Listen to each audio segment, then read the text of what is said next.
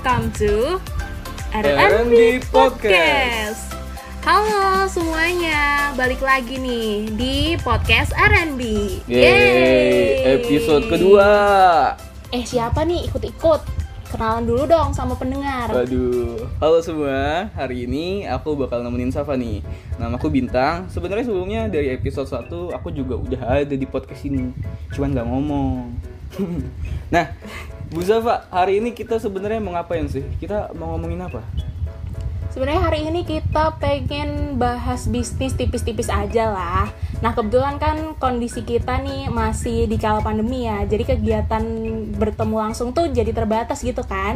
Jadi kita mau fokusin perhatian kita ke bisnis-bisnis yang ada, terutama bisnis yang bersinggungan sama dunia mahasiswa. Oh, ya benar-benar benar menarik sih ini temanya. Jujur soalnya aku juga salah satu yang ngerasa terdampak banget nih gara-gara pandemi ini. Karena usaha yang belum lama aku buat sebelum pandemi dengan modal yang cukup besar juga terpaksa harus tutup gara-gara pandemi. Terus aku juga kayak bingung, kok sebenarnya ada sih orang-orang yang tetap stay gitu sama bisnisnya padahal kondisi lagi kayak gini serba apa ya keterbatasan gitu loh.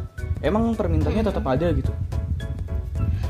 Sepakat banget sih sama yang kamu omongin apalagi pandemi juga bikin banyak masalah baru sih yang muncul kayak pola aktivitas kita yang berantakan tugas kuliah yang makin banyak zoom meeting terus nggak ada habisnya uang saku makin seret boro-boro mau mikirin bisnis sendiri kan?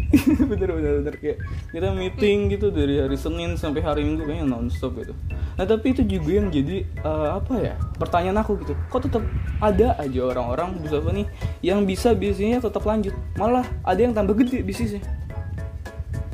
Kalau menurut aku sih ya Bin mereka itu orang-orang yang hoki atau malah justru pinter buat lihat keadaan di situasi baru yang nggak pasti kayak gini mereka malah bisa manfaatin peluang baru gitu.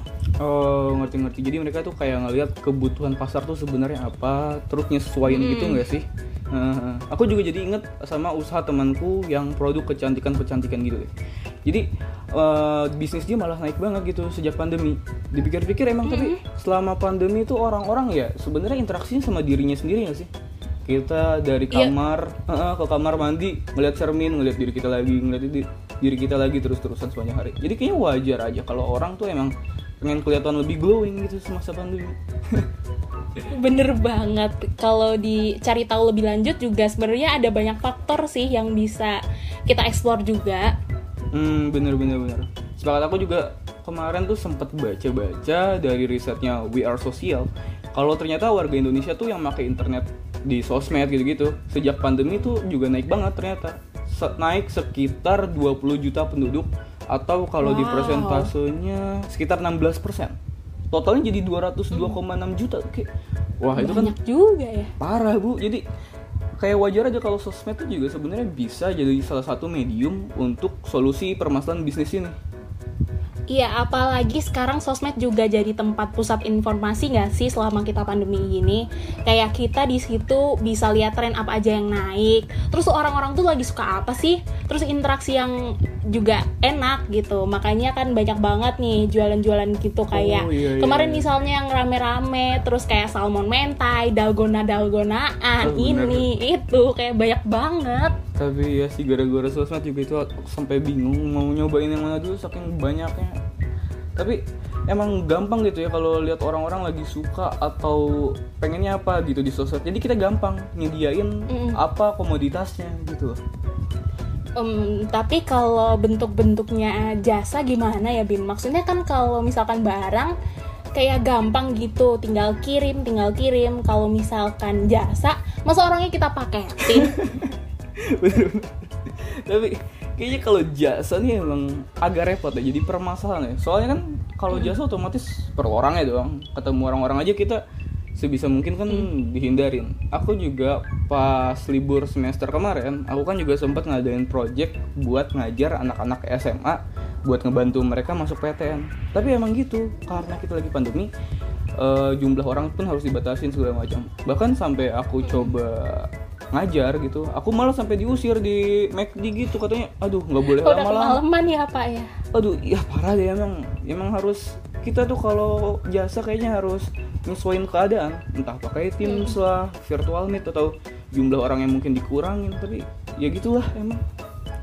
Iya sih, mau gimana lagi? Keadaannya juga sekarang emang gak pasti gini. Tapi tetap kita harus perhatiin peluang-peluang yang ada juga.